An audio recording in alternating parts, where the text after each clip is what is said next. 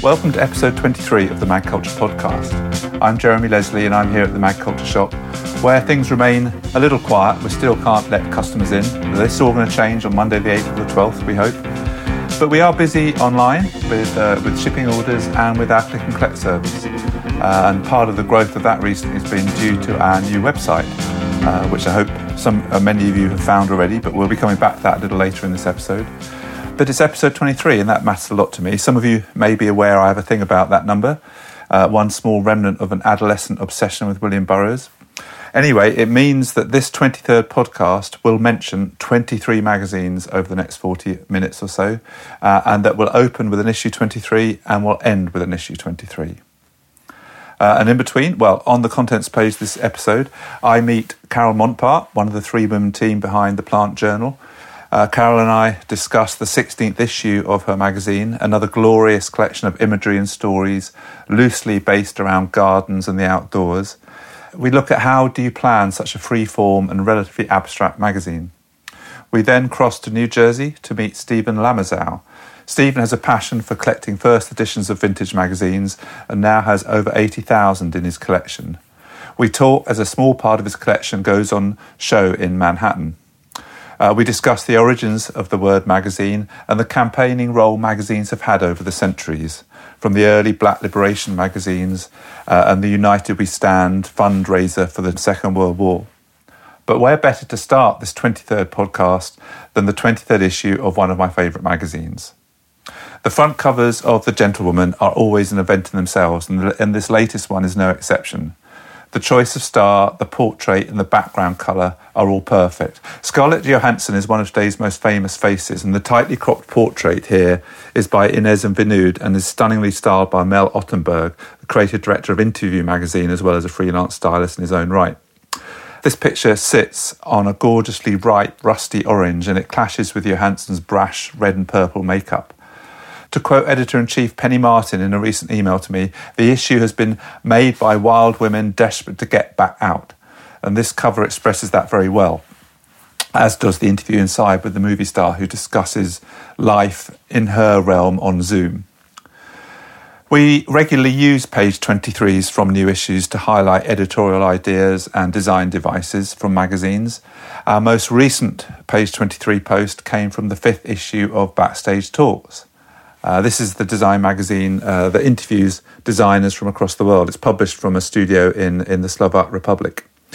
Uh, page 23 of that magazine opens a section about time management in design, and the Gentlewoman's creative director, Veronica Ditting, is one of those answering.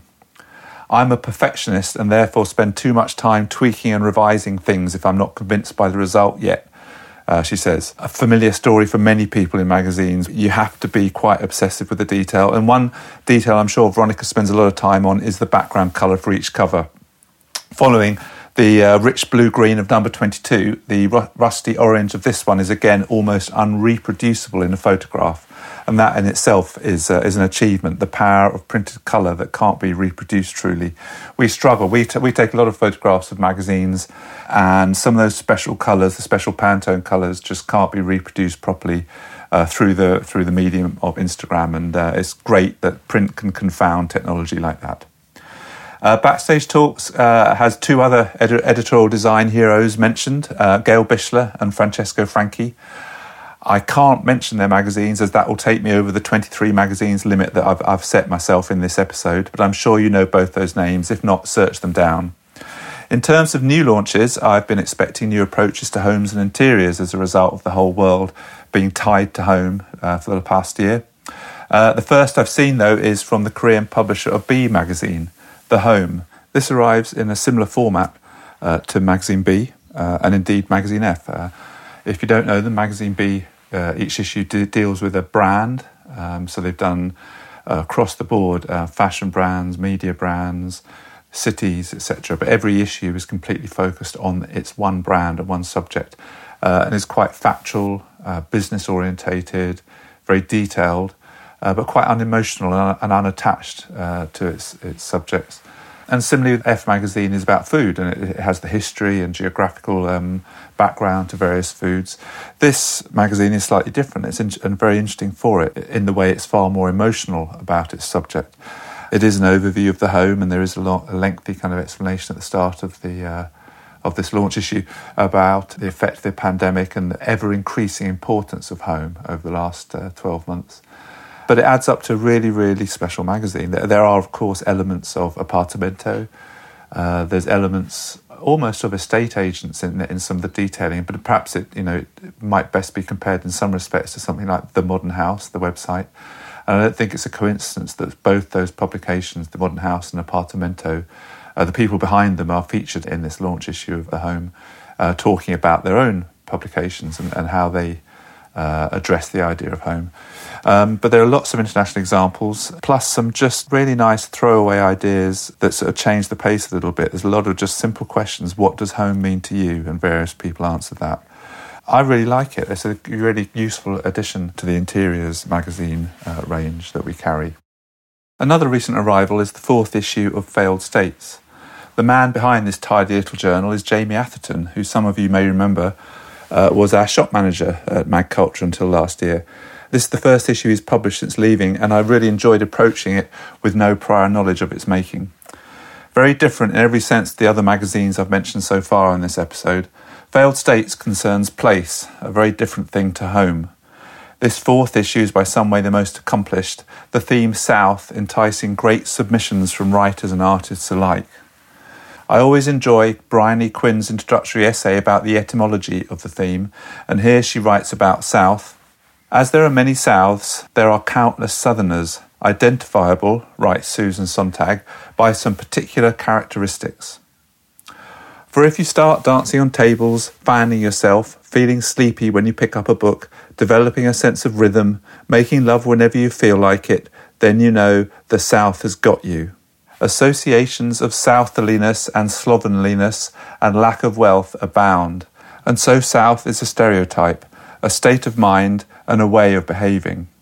The issue lives up to that description, with photo reports from the British South Coast, plenty of material about the southern states of the US, and a brilliant story about the unofficial road ramps off a new bypass road in Egypt. Failed States is a steady, quiet magazine that repays repeated returns to discover more. It doesn't shout at you, but if you give it half a chance, you'll be shouting about it.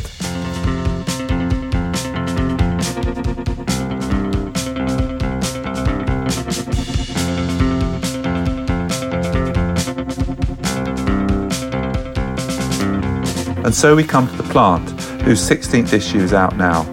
I spoke with co creator director Carol Montpart about producing the issue. Hi, Carol. Congratulations on the new issue. Uh, hi, Jeremy. Thank you very much. we last spoke, uh, I guess, almost, um, I, am not sure the dates, but it was at the beginning of the first lockdown or thereabouts last year uh, when the 15th issue of The Plant was just out. And it was running a bit late, and it was all a little tentative. It almost you were one, you, you, you admitted at the time you were almost wondering whether or not you should print it. Um, but but now we have a new issue, and it feels um, far more kind of established and confident again. Are, are you happy with it?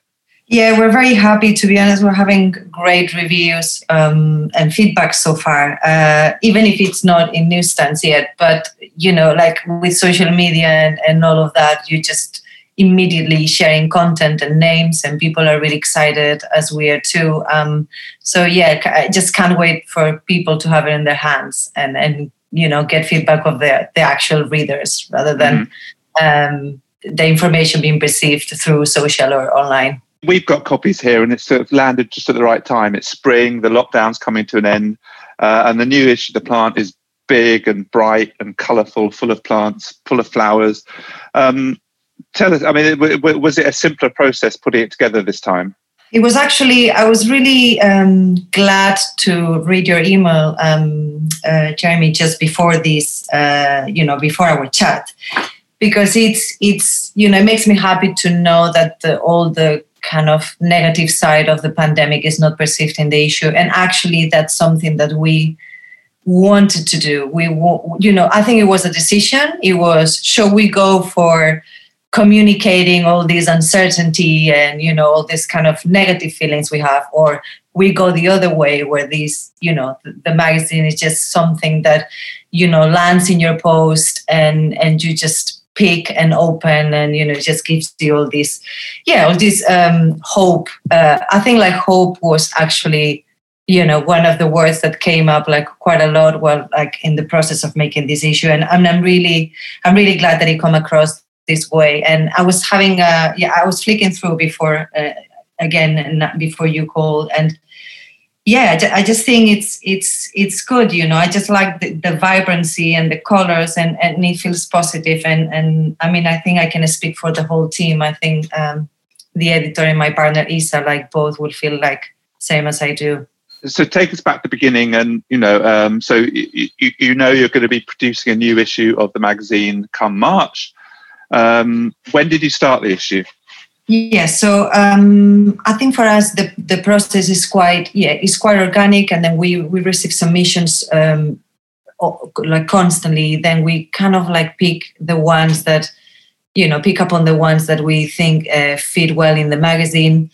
I think what is beautiful about this project and and us as a team is that each issue translates the you know the mood or the you know the feelings of the team. Is not really something intentional. It just comes. It just comes. I don't know how mm-hmm. to explain it, but it, but it is like this. And and I think we're happy that the magazine is called The Plant and is really about nature because it, it, it really all ends up being part of how we feel and how the world feels as well, if that makes sense. It does. It does because it, I mean, it, it is a it is a very free form magazine that doesn't kind of keep to regular formats or, or you know that there's one regular section, but, other, but otherwise it's very much a free form thing. But nonetheless, when it comes to, you know, you sit down in front of a, a, blank flat plan and you start to sketch out what what story goes where. And, and I'm I'm thinking perhaps you, you've had a couple of regular contributors who've suggested ideas, and then you're thinking about working with a new person. What's the actual process for sort of choosing the right? We're going to go with that and this and other titles might just uh, start with a flat plan and just mm-hmm. you know start from there i don't think it's our case for us mm-hmm. is we're building up stories and then we're like slowly seeing what the gaps are and what do we need you know uh-huh. like there's there's kind of like a even if there's not a fixed sections there's kind of certain themes or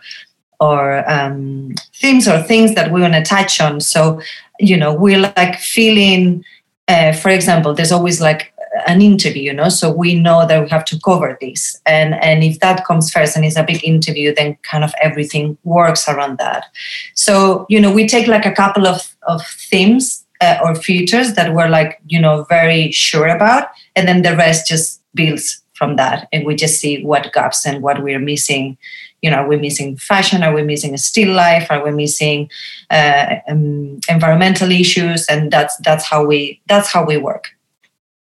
And, and then you, you, have also developed a really lovely strand of kind of uh, illustrative work as well. And uh, in the new issue, you've got um, uh, a, a, lovely kind of uh, comic zine by uh, Nomka Enke.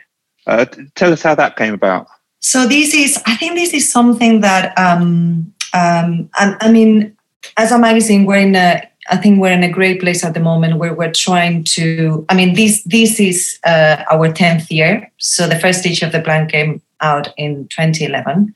So this is our tenth year, and we're um, excited with everything is coming. So you know, we're like launching new website soon. We're also working on publications, and I think one of the things that we always wanted to do it was more, you know, plans and kids and how to uh, do something around that. And that's something mm-hmm. that you know we we will develop in the future. But i think in the in the meantime it, it, was great to kind of give a teaser of like how you know how we see this working. Um, in this case um, yeah i knew i knew nomka's work through social media. And uh, i really i really like her you know her approach and how yeah like how her drawings are uh, yeah just so so interesting and and and the message and all and I, I just always wanted to work with her and uh, and when I spoke to to the team um, I think we all felt that it was super right for what we wanted to do for this issue so again we wanted to bring in some color and you know kind of a nice children's story uh, around plants. So uh, so yeah, she we we work on this piece with her. We you know we commissioned her. We explained a little bit what we wanted to do, and and she was really excited. And and I think we yeah we slowly tailor this this little story, which I think it gives a little bit of uh, yeah it gives a little bit of something else that you wouldn't have found before in in in the magazine. Yeah, I think uh, I mean Instagram especially has become such a, a rich source of uh, people's work in terms of, of get, getting familiar and, and, finding new uh, new contributors. What what about people you, you you you work with more regularly? I mean, do, do you find that they that they come to you with ideas? You know, somebody maybe did something a couple of issues ago, comes back says, actually, I've got this other thing that I think might work for the plant. We have quite a bit of that uh, especially with writers. Um, mm-hmm. uh, we work very closely with Hetty Judah. Um, she's a wonderful writer. Um, she writes for Frieze, like she's an art um, um, critic, and she's yeah, she's she's wonderful. She's been working with us for a long time, and she always sends an email with like a few, you know, like with the story list. And mm-hmm. uh, she she in this case she wrote the story about Ruth Asawa, which is a, mm-hmm. a, great story to have. And we're really excited. I mean, in the team, we're big fans of her work, but the approach uh, of this story, it's, you know, I think it's, it's not been done before. It's about Ruth and her passion uh, about growing and nature. And, and again, I think coming back to, you know, to maybe your question or like the question of some people of what makes a story the plant, definitely has to have approach you know like tell a story in a different way that hasn't been told before um, i think we all agree that you know it's really easy to find information about anything on the internet these days. Yeah. so for us it's very important. And i think that's where we're trying to become stronger as well. Just how can we tailor these stories to become the plant and not of someone else? And i think in this case ruth it was uh, this story about Ruth Asawa, the artist, it was important for us to have imagery that was unpublished before, like kind of like n- not seen, and and also the story we're telling that you know you couldn't easily find. So we had sources from different galleries, uh, Ruth Asawa's foundation. So it was it was a big is a, is a big piece of work, and and it's funny how you have to really dig in that deep mm-hmm. these days to tell something that um, that you know is not been told before it's been told in a different way. Um, so we, we are very lucky to have contributors like our regular contributors understand very well this from us. And and and i think it's it's great when you keep working with the same people that they're familiar with what you want. It's just really easy easy to work and then is when the right submissions come in uh, mm-hmm. etc and, and, then of course there's this there, there, must sometimes be the situation where uh, a regular contributor comes up with what they think is a fabulous idea and it's maybe just not such a fabulous idea. So you you, you have to exercise that kind of control. Yeah i mean that also comes. I, I mean it is uh, the submission things is is it's tricky because obviously all the content has to work together right? And as as you said in the flat plan. And and and it's only not not only content wise but also visually right? Like you can have things that look visually the same mm-hmm. repeated several times. So we might receive one submission that is similar to other one that we received before. And that doesn't mean that we love it. It's just it might not be right for the issue. So that's you know again i think magazines work you know, and I think flat plan is the right term. Term. We we work with this flat plan. We have an amount of pages, and you know that's what we have to cover. So yes, yeah, sometimes there's the case where the idea is not right, but I think again this is something that anyone that is familiar with a magazine uh, with magazines understands, and and that's how it works. There's some limitations. Indeed, indeed, but it must be particularly complex for you when it's such a visually orientated magazine, and as you say, the you want the texture and the feel of each story to be different whether it's as simple as going from color to black and white or you know from from human to plant to, it, it needs to be, uh, have that pace and variation. Absolutely and and that's something that and i think that links to your first question first question of how we work. Um, because we are like visually driven and then I guess as, as, as well as kind of working with familiar contributors and new contributors, you also want to bring something new to the magazine. Uh, of an issue, you know, try and try and kind of advance it and take it on. Is there a story in the new issue which you think brings something different to the magazine?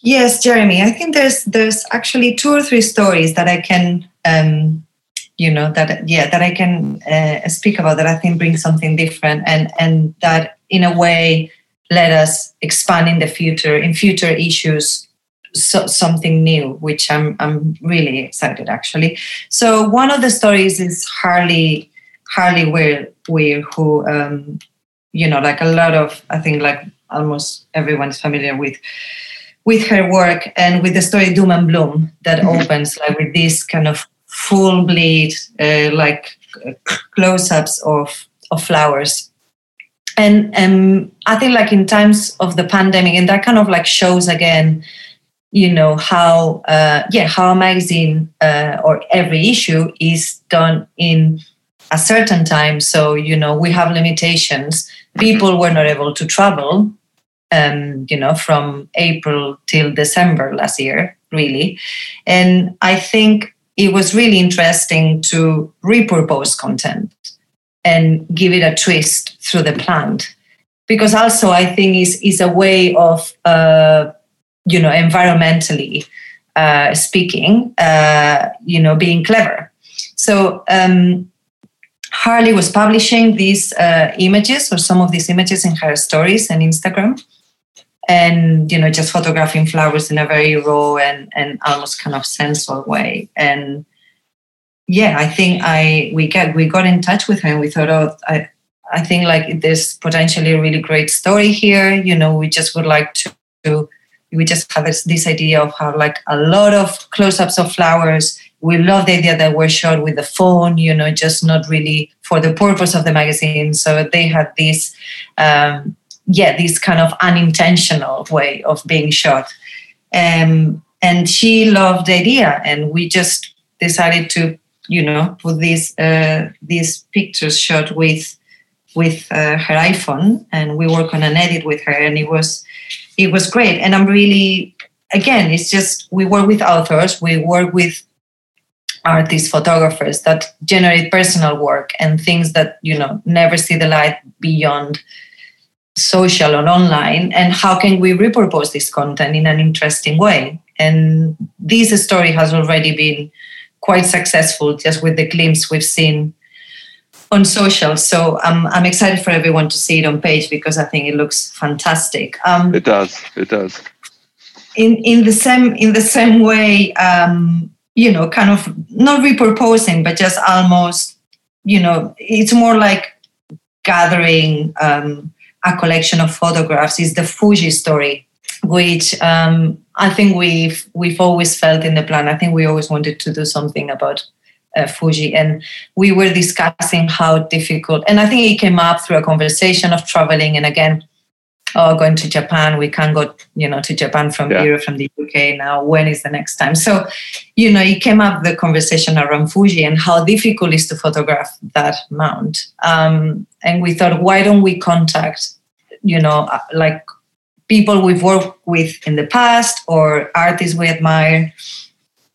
And then we came up with this I feel beautiful collection of pictures of Mount Fuji, which it almost would deserve a book or something because I think we we, yeah. we got really great names in there and and everyone was really keen and happy to you know that picture that they once took of Mount Fuji in a trip to Japan by Wolfgang Tillmans or even Araki or Brigitte Lacombe and and they were kind of happy to see you know coming to light and being part of something i mean it's almost like an exhibition right like a little show in a magazine I'm really glad uh, that, that you highlighted that because that, that was one of one of my favourite pieces, and it, and and I'm sure. I mean, it seems to be such a simple idea just to call in a dozen or so in single pictures from a dozen different artists. And for example, this one of the stories that it came quite late. Um, because yeah, we're like missing something, you know, around that. Like we always like having something around landscape as well, and we had a, a, a nice chat the team and and this idea came up. And yeah i think it's great. And hopefully we can i don't know expand this idea and you know make a book or like even in a future issue do something like this for something else. But and again i think for the times the times we're now and you know covid and all um, this story felt very like you know seeing like a faraway land through the eyes of someone. So there's quite a nice nostalgia in that, and you know, the traveling uh, theme in there as well. So it was, yeah, it's and and I think this it was not easy as you said. No, it was not easy to to get some of these images. I mean, some of them we have a good relationship with Wolfgang, so so you know that that was good. Araki, Araki was good. It's just always like more tricky, just because they are there, and obviously with rights and all. But you know, I think at the end we got a nice, a nice combination. Um, yeah, a nice collection. Well, listen, um, congratulations, I say, on, on, a great issue. Um, what's next? You you, uh, you mentioned the, a new website. Yes, so uh, we are launching the website um, this year at some point, but the design is done. So we're just starting all the process, which is great. Uh, hopefully, more news around um, publications coming up. So I hope everyone can have uh, the a copy a copy soon on their tables and have a look and and get more more feedback from everyone. We we love hearing thoughts of of all our readers. Great. Well, listen, Carol, lovely to hear from you. Thanks for joining us, and um, keep in touch. Yes. Bye. Bye, Jeremy. From making magazines, we turn now to collecting magazines and using them to map the history of the United States. Steven Lomazow is a neurologist who caught the magazine bug as a medical student. He now has over 80,000 magazines in his collection. I spoke to him in New Jersey as an exhibition based on that archive goes on show in New York. So, thank you for joining us, Steve. How are you? It's a pleasure, Jeremy. Thank you. Uh, you're well? I am wonderful. I am wonderful. We're uh, we. I'm vaccinated. Um, uh-huh. Great. We have a show in New York right now, which I can get to the club now and then if they're socially distanced, but we we get there. Uh-huh. We've had a nice response. Great. You're joining us from your home in New Jersey. Yes, sir. I am. And uh, and, and you, by day, you're practicing uh, in medicine, neurology. Is that right? That's correct. I was just in the office today. I saw 25 people in the office this morning until wow. I got busy day. Um, so, but, but against that context, you're joining us today to talk about your magazines. How, how did you come to start collecting magazines? Well, uh, it started when I was in medical school, and I hate to say it, it was almost 50 years ago in 1972. I was in medical school in Chicago, and there was a I was collecting um, an anatomy atlases because I had just gone to medical school and collectors will collect anything. So I decided I was going to permit myself to collect anatomy atlases since I was all going to be a doctor for sure. And um, so I went into a bookstore, and sure enough, there was a uh, first issue of Life magazine sitting there. You know, the classic Margaret Bourke White, uh, Fort Peck Dam, great cover. And uh, that's not an uncommon magazine because everybody saved it. They knew it was going to be a collector's item. And next to it was the second issue, the first issues, allegedly, of Look. And it was vol- and and next to that Look magazine was one of their anniversary issues, which sh- which showed that indeed this was their first issue. The first uh, issue had Hermann Goering on the cover of all things. so um, that's great. So I opened it up, and um, I looked inside it and it says Look Magazine, printed in Des Moines, Iowa, volume one, number two. So I said to the book dealer, I said, Well, what was number one? And he says, We don't know. and that started a 15 year quest to find my holy grail of the first issue of Look magazine, which you'll find in the catalog of the exhibition. Um, turns out it was a prototype copy that they used for internal use only. And that in all these 40 years, I've had three copies. Uh-huh. So uh, it's it's exquisitely rare. So next door to that bookstore was something called ABC Magazine Service uh, on Clark Street in in in, uh, in, Chicago, and they this this was a store devoted just to magazines. So I would spend probably half an hour to an hour a day there combing through things that I want. And my goal after getting the look, the look uh, and the life was to get the first issue of every magazine on the newsstand, at least the most popular ones.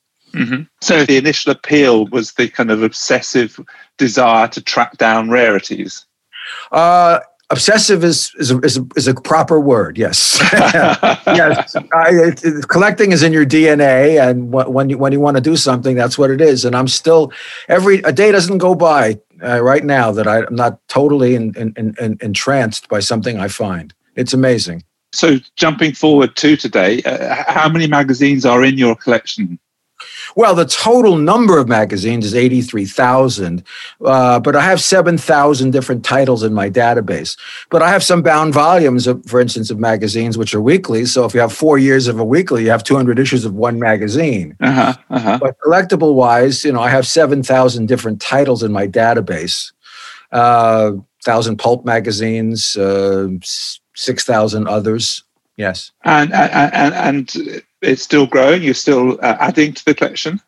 Oh yes, I mean I've been trying, for instance, to get uh, the first issue of every pulp magazine ever printed, and the list is about a thousand titles, maybe a little over a thousand titles. And to this point, in all the years, I've managed to get it. But the first issue of about 870 of them. So mm-hmm. I'm, I'm, I'm, I'm, honing, I'm honing in on it, but some of them are so rare. It's, I don't ever expect to see them. I got one, one of my holy grails only uh, two days ago in the mail. And what was that? There was a magazine called Popular Engineering Stories from 1930. Exquisitely rare. There are only two known copies. One of them was in the collection of Frank Robinson, the very great collector, who happened to be a great author and scholar. And he was actually the man that wrote The Towering Inferno he had a great he had a great collection, and then he passed away, and, and his sold. I, I, I, bid on it maybe six years ago when they sold his collection. I lost it, so I wasn't about to lose this one. So there was one other copy that came up, and I bid on it, and I got it. And tell me, just before we come to the exhibition and, and zero in on, on some more specific examples, just sure. to get a, a, sense of the scope. I mean, numbers are great, and that's a, a, huge numbers you were talking about there. But what's the oldest magazine in your collection? Well, the oldest magazine I actually have is British, uh, be, only because in 1731 Edward Cave uh, started Gentleman's Magazine in London. Uh-huh. Oh, right, okay. And that was the first time the word magazine was used in the context of a periodical. Indeed. So uh, you have a, you have a copy of that. I have the first issue uh, of that magazine. That's amazing. Well, that's, that's not a terribly uncommon magazine. It, it, it, you know, it's on, it's scarce, but it shows up. I mean, uh-huh. I, I, happen to have a copy of the third edition of it, so it was reprinted a number of times. I mean, there were other magazines before, it, like the Spectator and others, but the idea of of, of, of, of something that's called a magazine, and magazine comes from the from the originally from the uh, from the Arabic word. Um, um, then it became um, under the context of a magazine like the magazine of a gun or the magazine yeah. uh, we we store uh, gunpowder on a ship.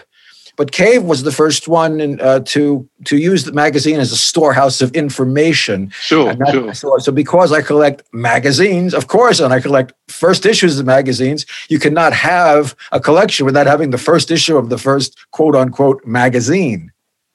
Well, I, I, I can uh, add a little twist to that insofar as uh, I'm sitting here at, at magCulture HQ, and, and we're about um, three quarters of a mile away from uh, the building in which that magazine was published. That's wonderful.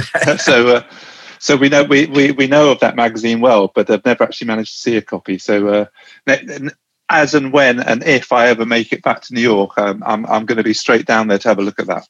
Well, the, the, if you if you get the catalog of our collection uh, and the catalog of the exhibition, uh, my wife wrote a poem about me looking for that magazine, and there's actually a picture of it in there. So, uh, it, you know, usually I only collect British magazines for their if they have some sort of Americana uh, angle to it. Uh, uh-huh. But in this case, you know, it was it is it's it's purely because it was the first. I mean, that's an interesting uh, defining factor. So it's very much an American collection, right? Yeah, uh, it's an American collection. Uh, for instance, you know, I have a British magazine. There was a ladies' magazine, a British ladies' magazine in 1814.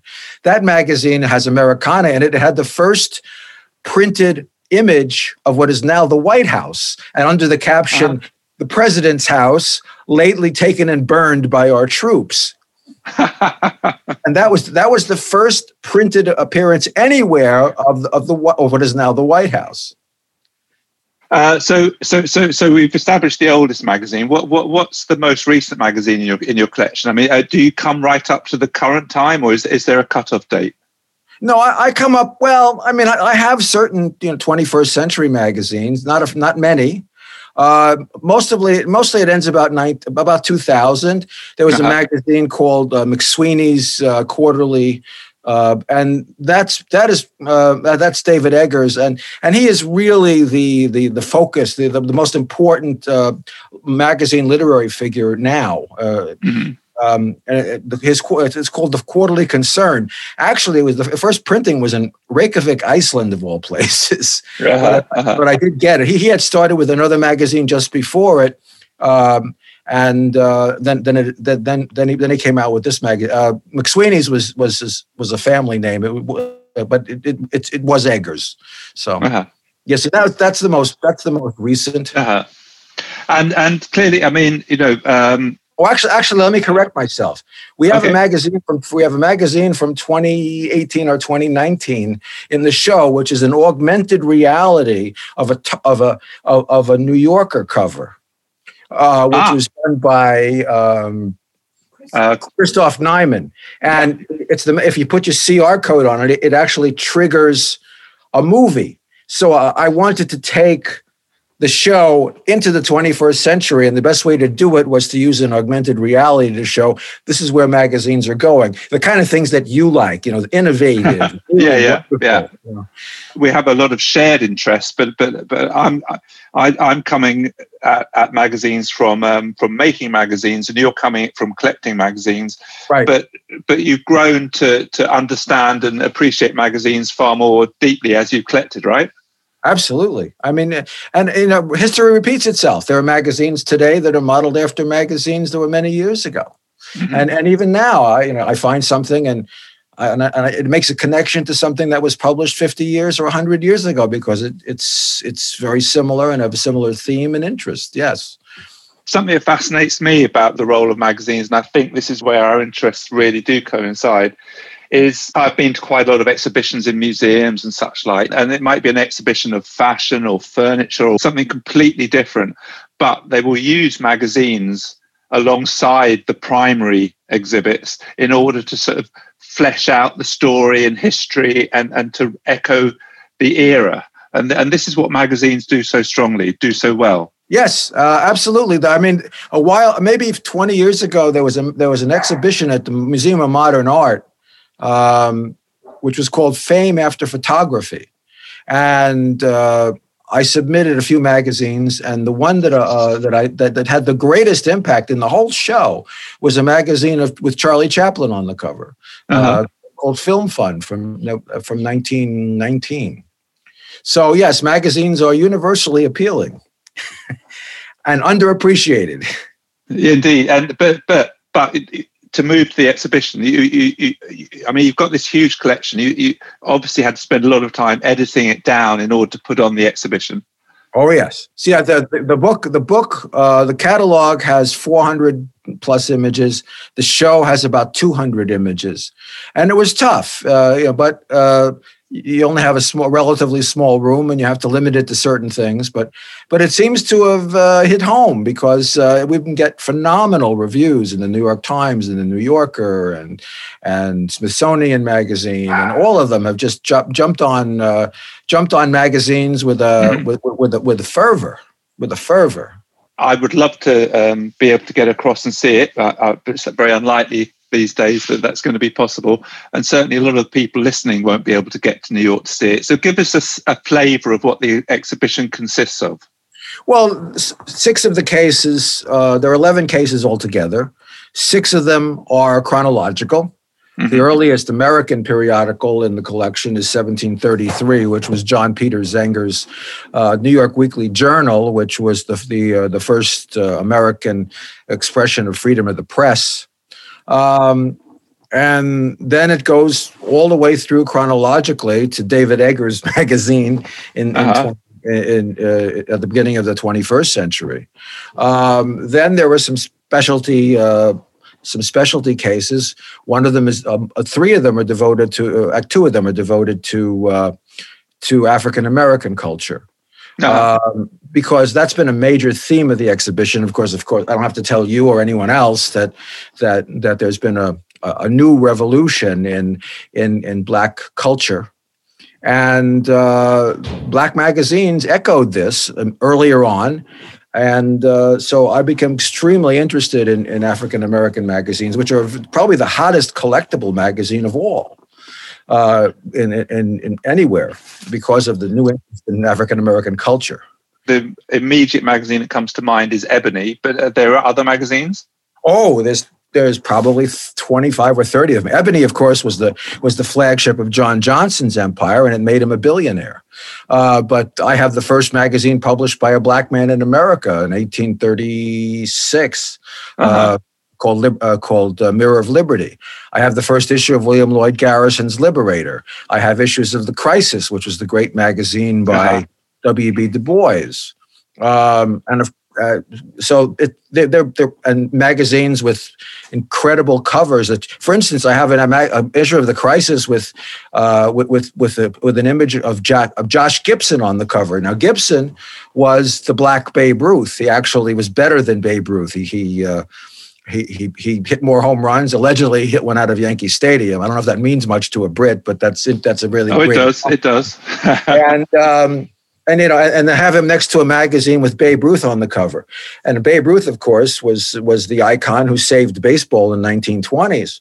Uh, with a with a larger than life personality. So I have the contrast is is that the, the Babe Ruth magazine is gloriously done, color, and one of 20, 30 magazines in contemporary that had Ruth on the cover. This Gibson cover is the only one ever that has him on it. Uh, so, uh, but he was just as good, but uh, or better than Babe Ruth. He was voted the, the greatest catcher in the history of baseball, is in the uh-huh. Hall of Fame. But because he was playing in the obscurity of the Negro leagues, the only image that he has is on the cover of of of of, of the Crisis, which was the magazine of the NAACP.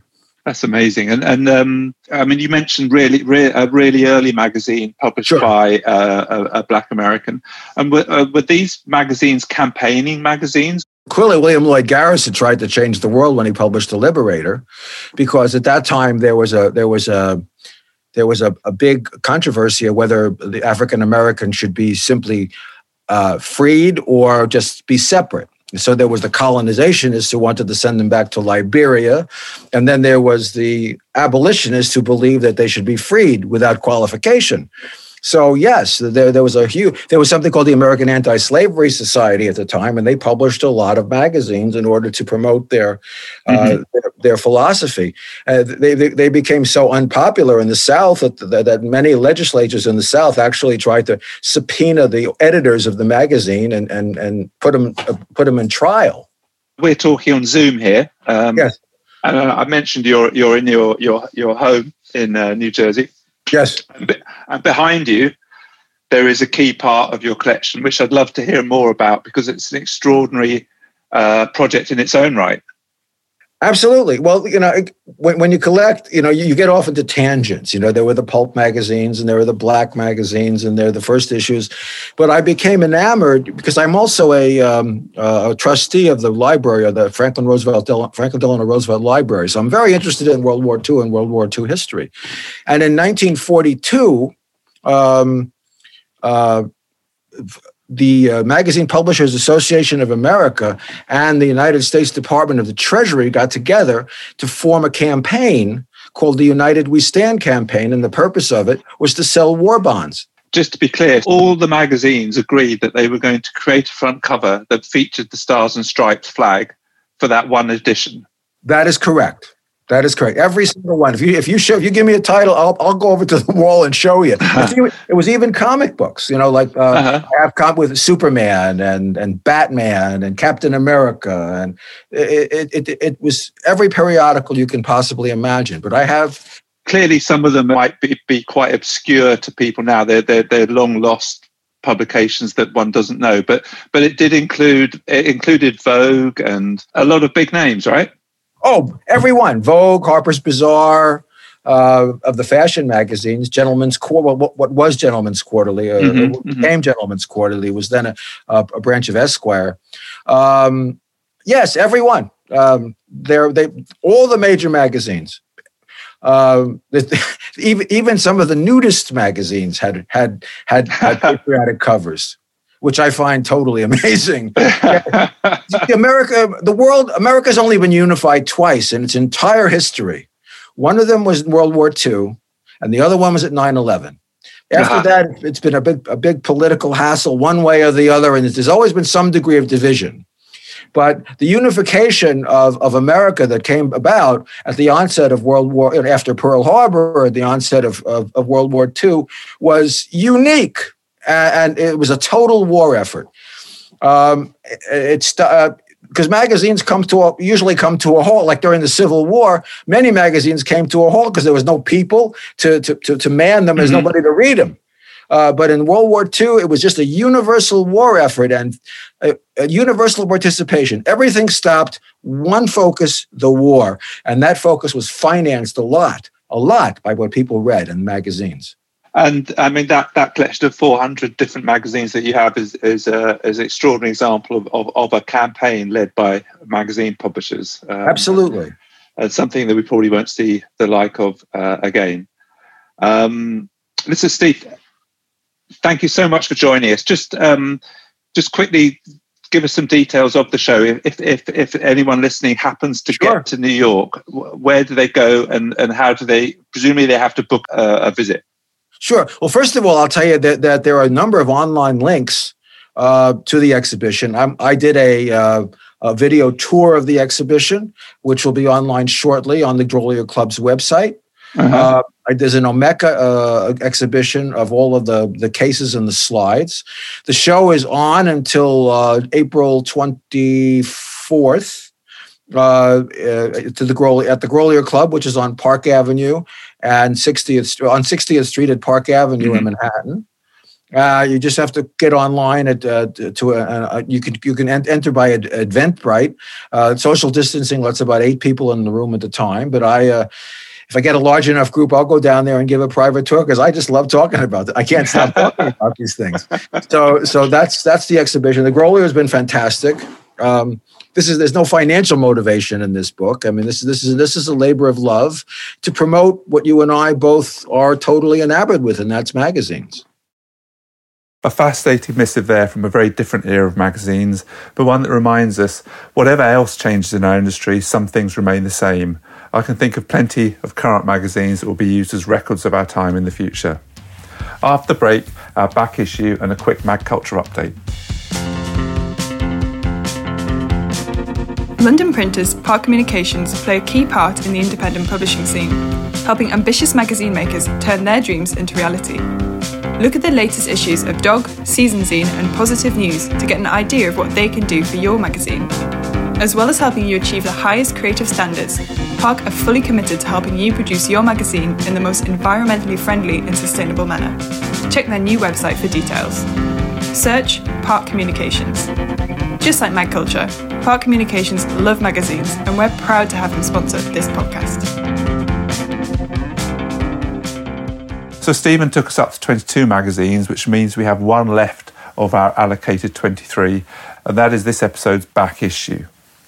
Music magazine SUP was published annually from 1998 to 2013 by Marissa Brickman, an American who now works at NTS Radio here in London.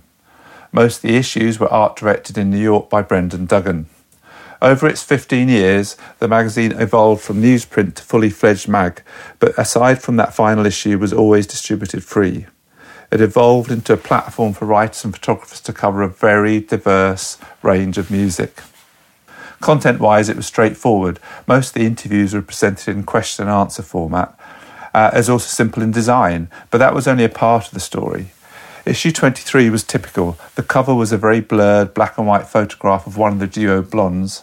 And inside, there's an extended paean to Krautrockers Neu, a picture story featuring DJ Nate, and interviews with Oneohtrix Point Never, Penguin Prison, and Etienne Jaumet. There was plenty more. The issue extended to 164 pages. Music magazines were my gateway to publishing, so I was always going to love SUP, but the killer element for me was a simple design device. However, the stories fell or crossed double page spreads, the left pages were all set in Univers and the right hand pages always in Times New Roman. This casual effect imposed an identity across all the many different styles of music and photography and still looks remarkably fresh today. If a headline ran across two pages, it would change font as it moved from the left hand side to the right hand side. The contents feels just as fresh too. It would be perfect for today's sense of the end of music genres. There was almost no type of music that couldn't figure in the magazine. I spoke to Marissa ahead of this podcast, and she remains proud of what she produced, wishing only that more people had seen the magazine. She told me it had a playful spirit in every sense, content and design, and the writing was about the music, not about the writer. We'll be posting some images on the journal so you can get more of a sense of the magazine. Uh, so that's your 23 magazines and that's your episode. I hope you enjoyed the ride. Before I go, just time for a quick update from us here at magCulture. After a year's work, we're excited to have just launched our new website. Uh, we've said goodbye to WordPress and moved everything to Shopify so we can have smoother integration between our writing and our shop. We're particularly excited that this means that we have a new search function that brings results from both the journal and the shop at the same time. Another key development is that the front covers representing the mags in our shop are scalable to reflect their actual size. This has been my dream for the online shop for since the year dot, and it's just fantastic now that a small mag will now look small and a large mag will look large instead of every single magazine appearing to be the same size. We hope to be able to reopen our Clerkenwell shop to customers uh, on, on Monday, the 12th of April. Look out for news. And we're also planning our next magCulture Live conference. Again, watch out for uh, updates. And you can keep up to date by subscribing to our weekly newsletter. So thanks to our guests, Carol Montpart and Steven Lomazow, and to you for listening. See you soon.